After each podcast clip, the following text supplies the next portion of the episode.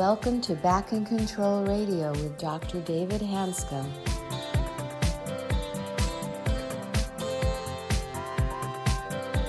Hello, everybody, and welcome to another episode of Back in Control Radio with Dr. David Hanscom. I'm your host, Tom Masters, and our guest today is Dan Coyle. He's a New York Times best-selling author of the books The Talent Code and The Culture Code. He's also a top advisor to some of the country's highest performing organizations, including Google, Microsoft, and the Navy SEALs. Welcome. Dan, thanks for being here. Um, I'm a huge Dan Coyle fan. First of all, I've written three books with a lot of pain, and Dan has written many books, and they're best-selling books. And the book that caught my attention was a book called The Talent Code. And I met him at a school event years ago when he was talking about the Talent Code. It's probably been 15 years ago at least. And I talked to him briefly afterwards. He gave a wonderful little lecture, talked about a lot of your family issues, and just really brought it home. It was a wonderful little lecture. And so I read this book and I'm going, wait a second, I'm a spine surgeon. And he talks about the formation of talent. And he takes up really a lot of notches in the book called The Talent Code. The reason I'm so interested in it, and I'm excited about this conversation, is I probably have mentioned this book several thousand times over the years because the essence of developing chronic pain is the concepts presented in the talent code. The essence of solving chronic pain is also contained in the talent code. So I just, um, Dan, I'd just like to have you uh, hello first, and uh, I like to focus just on the talent code. You've also written a recent book again um, called your most recent book is called the Culture Code. Is that right? That's right. That's right. Yep. So, but I like to focus on the talent code, which is a remarkable book at many levels. I'd like to sort of um, tease this apart a bit. So, um, can you just give a little bit of background how you actually ended up in this particular realm? Yeah, thanks. It's nice to be reconnected with you. I love this world. It ends up being kind of small in a while that we met so many years ago and we're back together now. So it's a, it's a privilege to be part of this conversation. And thanks for reaching out and making it happen. Um, how did I get to this spot? Well, I was going to be a doctor. I was going to be like you. I was all set. I was on that path. Uh, and when I was a junior in college, um, took the MCAT, was 100% in, and went for a trip and just did a lot of reflection and ended up realizing that I, I didn't like human bodies as much as I liked words and research. And so I ended up taking this writing path. Um, but the interest that I've got in the in the human body and how it works never really went away. So I ended up in this area, the science of performance. Uh, perhaps it was because I grew up with two very competitive brothers, uh, always looking for an edge. We were each about a year apart, uh, but figuring out how to be a little faster and, and quicker than them kind of led me down this path of wondering how everybody does that. And, and so my career evolved um, basically uh, finding people who are really, really good at stuff and then meeting them, spending time with them, doing research in the science of performance, and trying to figure out what that performance is made of. Because whether it's Mozart or Michael Jordan or a great politician or a great dancer or a great doctor, um, all of this stuff from the outside looks like magic. And then the closer you get, you realize it's not magic. There's actually some core processes that are happening there. And for the book, The Talent Code, that you uh, that you've had had good reason to use all these years, um, uh, the idea was to travel around and look at talent hotbeds, sort of these these clusters of performers that existed in all domains. Right, there's a little town that has a lot of shortstops, uh, baseball, great baseball players in the Dominican Republic. There's uh, places that produce great chess players. There's places that produce great musicians, and going there and looking in them, not looking at the magic, but looking at what's really going on, x-raying the behaviors, x-raying the signals that the communicators are sending there, x-raying the environment, and, and trying to see what the common framework is for each of these places. And that's what the talent code is about. It's about sort of how people get good at stuff. And and you know, the answer as as you so well know is is, is deep in our brains. Right. Well, people people talk about motor or muscle memory, and of course, it's actually neurological memory. It has nothing to do with the muscles at all. It's really how your brain is programmed. And it's a programming issue. And what I'd like to just, I'm going to have actually Dan talk to us in detail the three factors that are the core of his book: the uh, deep learning, the um, master coaching and obsessive repetitions. Um, but I, what, what I'd like the audience to really understand is that people heal from chronic pain with, with learning skills that allow them to live life more effectively. So, in other words, the essence of chronic disease is a lot of time in fight or flight response or stress chemistry, and it breaks your body down. And the essence of the solution is getting into safety physiology, which regenerates your body. So it's a learned skill that requires repetition. And it hit me really hard a few weeks ago as I, as I was rewriting my latest process that the people that get better practice, but there's a specific type of practice. So I want to briefly mention before I let Dan go into some detail about how processes are learned. Just visualize your entire life as a performance. You know, whether you want to become a piano player, computer engineer, physics major, whatever it is, your life is the same thing. So the solution to chronic pain doesn't come from solving chronic pain. It comes from learning to live your entire life more skillfully. So as you develop skills to process adversity more efficiently and effectively, you spend less time in fight or flight. As you learn skills to nurture pleasure and joy, which is also a learned skill, again, you spend less time in fight or flight. So people, I keep telling people goal is not to fix your pain. And Dan will understand this. If you're trying to fix your pain, where's your attention? So you actually reinforce those circuits. So the idea is as you learn how to live your entire life more effectively, again, just visualize what he has to say in terms of your entire life. And you're going to learn to live your entire life at a very high level. So um, I will quit talking. My wife really bothered. She says, you have to learn how to listen. So I'm working on that. So I'll learn to listen here in just a minute here. But but the other thing is, you know, fixing your problems doesn't yield a good life. You have to learn how to live a good life. So my quote is to have a good life, you have to live a good life. You have to practice it. Mm. So anyway, so Dan, um, let's get to you. That's why we're here. Is um, um, I have there's a three. What I'm really excited about your book is that you did research in a lot of different areas that are sort of complicated. I mean, it's not the the common thread is not that clear as you went into these different beds.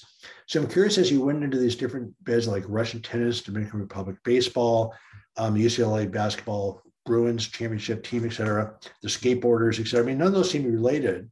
Mm-hmm. But what I'm really impressed with, you were able to pull out three core concepts that, that were very powerful that were common to all these situations. So if you just mention those three concepts first, and then mention how those started to evolve in your brain.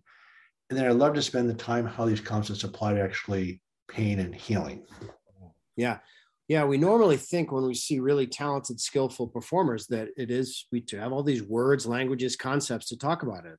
Just we talk about innate skill, we talk about talent, and we even the language itself, we talk about people possessing talent. We say she is talented, right? Not she grew talent or she developed talent. We say she is. It's something that people have or don't have, almost like it's a lottery ticket that you get a scratch off.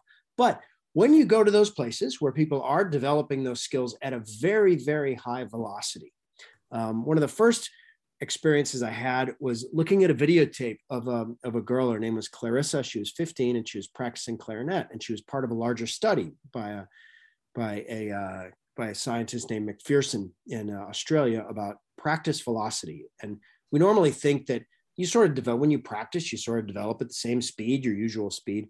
And what he found was that there was a certain stretches of videotape that he analyzed where he could see Clarissa progressing and adding skill at this unbelievable rate. He calculated that she did a month's worth of practice in about five minutes. And so the question becomes, what, is, what does that look like? What does that, what does that look like? Is it like this peak performance of effortlessness and she's really in flow and she's getting it.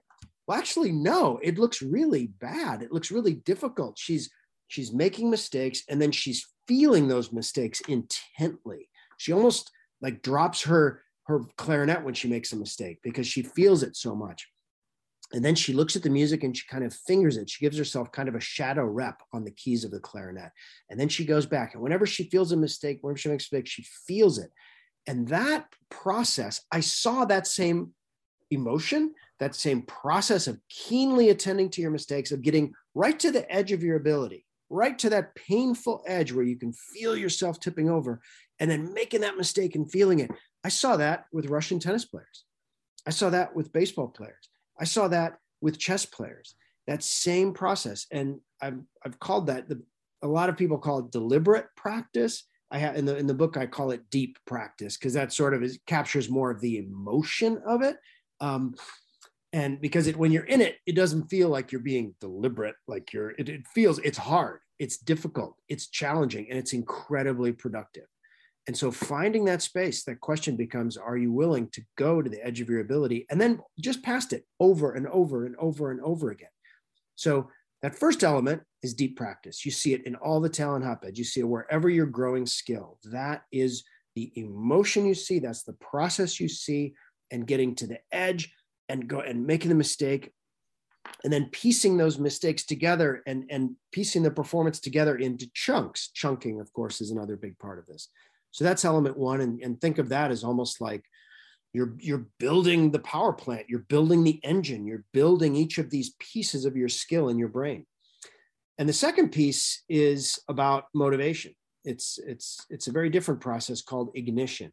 And that has to do with the fact where do you get the energy to do that very effortful process? It is not easy to be clarissa for five minutes much less to be clarissa for two hours a day it's not easy to go to the edge of your ability and make a mistake and then piece that into a chunk and then do that over and over and over again in deep practice. It requires a tremendous amount of energy. So the question is, where does that energy come from? And the answer is, it comes from your windshield. When you look and see a future version of yourself, it's the act of this, this sort of act of the imagination, where you realize, hey, this is where I could be in five years if I do this. And around this fact of ignition is a lot of really interesting science. Like, for example, um, many great athletes and great singers are not the eldest born in their family. We're talking about who's the best Jackson singer? Well, it's not Tito, it's Michael, right? Who's the and, and the best sprinters in the world average four fourth in birth order. There's not a firstborn among them. They average fourth. Why is that? Because the youngest born has got the advantage of seeing a future version of themselves walking around in the world and getting ignited, I would say, by that possibility. That is the second piece, this, this ignition and being able to fill your windshield with a, a vision of your future self, where you might want to go.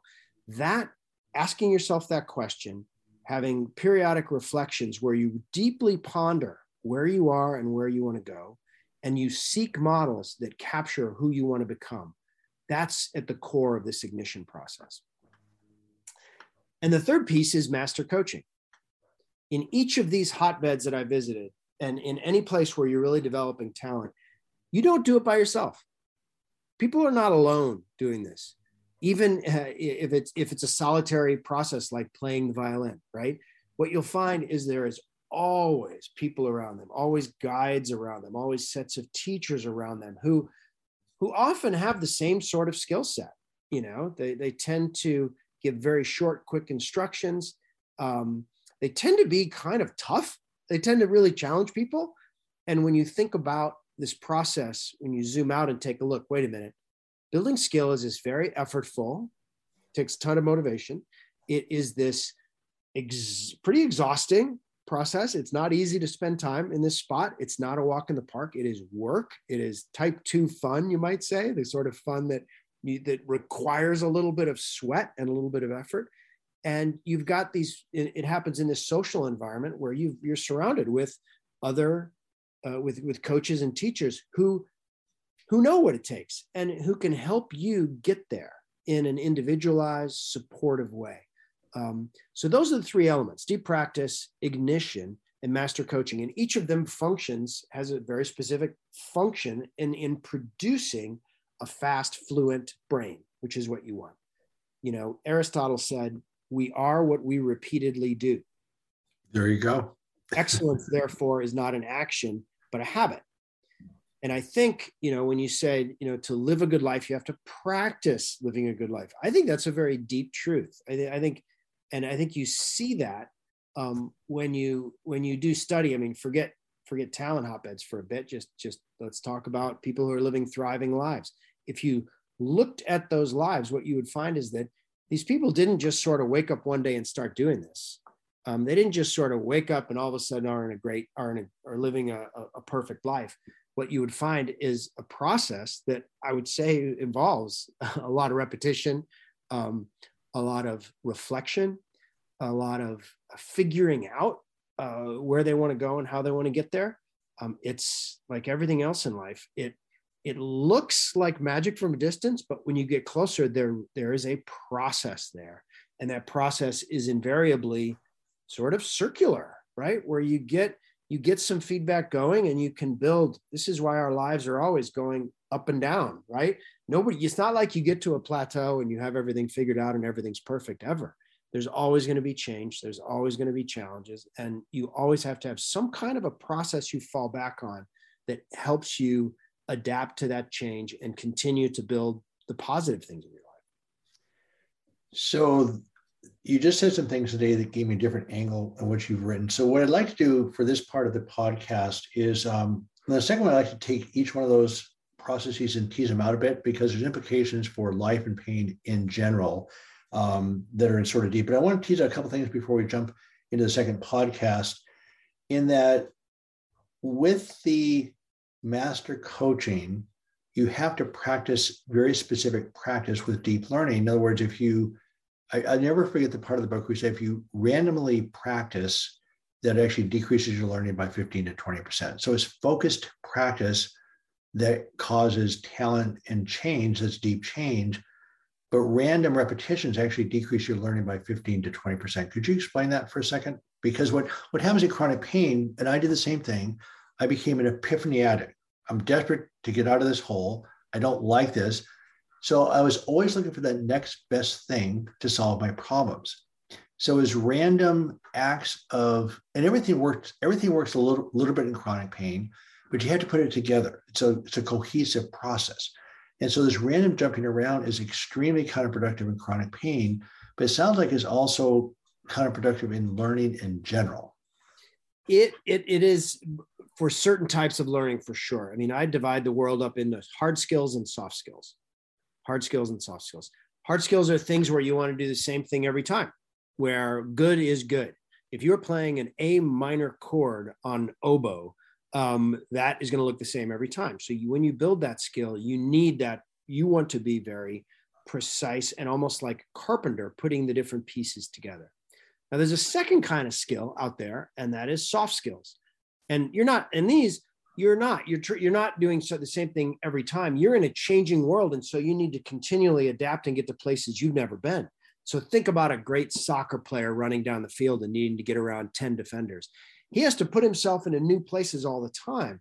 And so the best sort of reps for that tend to be a little more random at times where you want to practice almost like you're in a, a skateboard park and you're going to try different things and test different things. So depending on the kind of skill you want to build um, and I think the epiphany addict that you're talking about there is somebody who's trying to build a hard skill, trying to do something very specific in their mind or their body, trying to build some new connection in their brain that is very specific, but they're in the skateboard park, you know, they're, they're trying all these different things. And I think that's what you see when you see that diminishment of effectiveness of practice at randomness. That's when you're dealing with, with hard skills.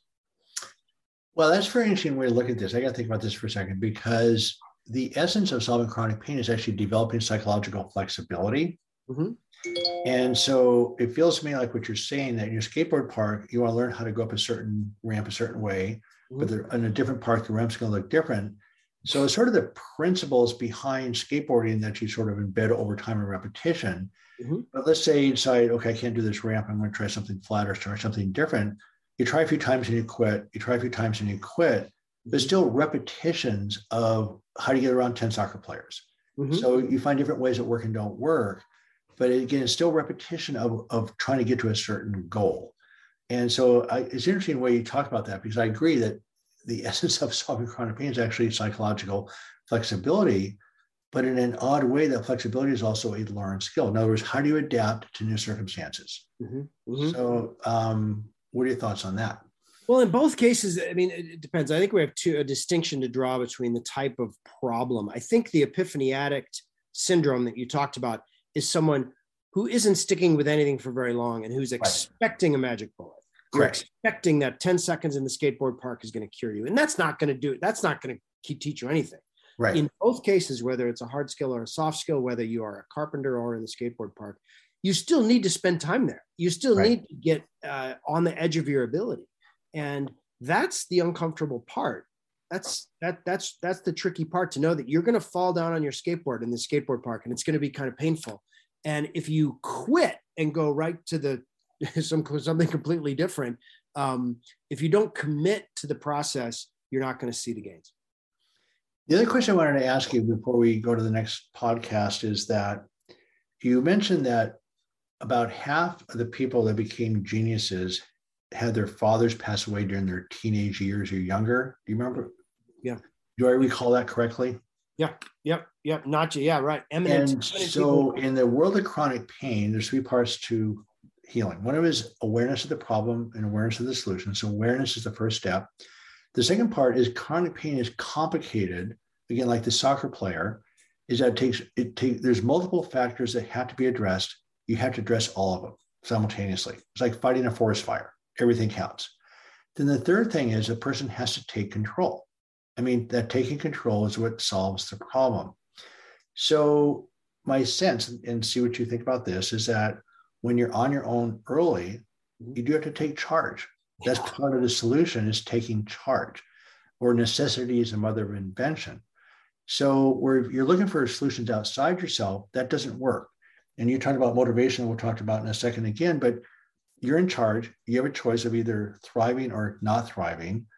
And so I, I was always impressed by that statistic also. I'm just, could you comment on that? Yeah, it's an insane statistic actually, and, you, and it cuts across people who have become eminent in every domain, every domain, in science, in politics, and everything. There, there's a crazy high degree of, of orphanhood, and there's a lot of different ways to think about it. One is to say that they got a signal very early in life that the world was not a safe place, and if no one was going to protect them, their protector has vanished. Who's going to protect you? Well, maybe you should protect you. Um, in that sense of efficacy, ownership, agency. Um, and it, you can also see um, a sort of a, a, bifurcated response too, because I think there some of the other studies that show being an orphan is not easy.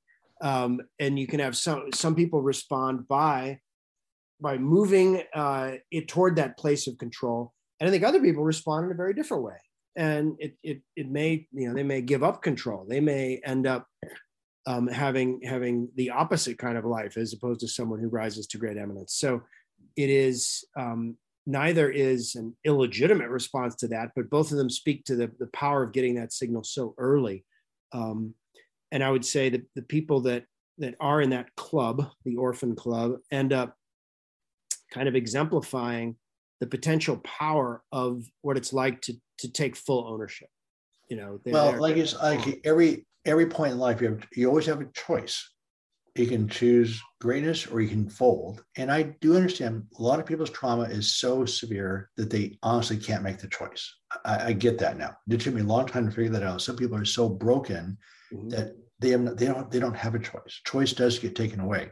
Mm-hmm. So if they can choose just at least try something, then there are ways of waking those people up. But under adversity, you can choose to thrive or choose to not thrive.